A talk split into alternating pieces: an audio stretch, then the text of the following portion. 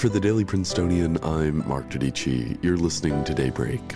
On Saturday, the university held a ceremony to honor the Princetonians who were killed 20 years ago in the terrorist attacks on September 11th. It's Monday, September 13th. Over the weekend, the nation observed the 20th anniversary of the terrorist attacks on September 11th, 2001. Here at Princeton, community members gathered to honor the lives that were lost, including 14 Princetonians. Daybreak's Jack Anderson talked to Marie Rose Scheinerman, who covered the ceremony for the Prince. So, Marie Rose, you wrote a piece for news about 9 11 remembrances on campus that is released today. Could you tell us a little bit about how you wrote that story? Yeah, absolutely. I went to the ceremony that was held at the 9 11 Memorial Garden next to East Pyne Saturday morning and got to witness in person around 50 community members gathered for the reading of the names and class years of the 14 Princeton alumni who died tragically 20 years ago in the terrorist attacks on the World Trade Center. And can I ask you, what was most striking to you um, as you're reporting on this piece? I thought it was just a really moving ceremony. It was such a beautiful day out. And even though I knew of the people who had died who were associated with Princeton, just hearing those names on the 20th anniversary.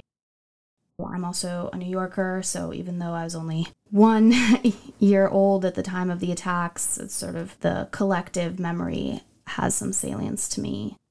So you and I are both from that kind of first generation that don't have, you know, firsthand memories of September 11th. What was it like, you know, being in the presence of, of the people who were so connected to that day, not having that relationship with it? I mean, I think that's um, that's a really good question, and I I would encourage our listeners to read Jose Pablo's piece in the prospect that came out this past Friday about looking back on an event that most of the people on this campus right now don't actually remember.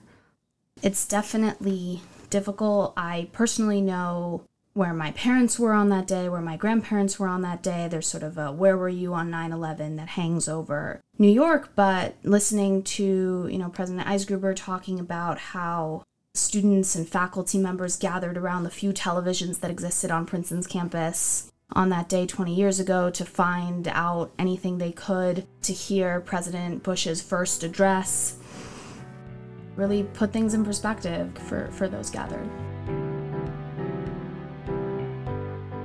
In other headlines, Californians will head to the polls this week for a very unusual gubernatorial election. Voters will weigh in on whether to recall Governor Gavin Newsom, in rhetoric that echoes the most recent presidential election, Newsom's main challenger, Larry Elder, has already made false claims that the election will be fraudulent. Daybreak will be covering the election later this week.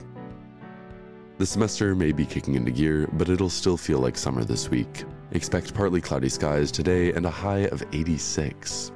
That's all for Daybreak today. Today's episode was written by Jack Anderson and produced under the 145th Managing Board of the Prince. Our theme is composed by Ed Horan, class of 2022. For the Daily Princetonian, I'm Mark Dodici. Have a wonderful day.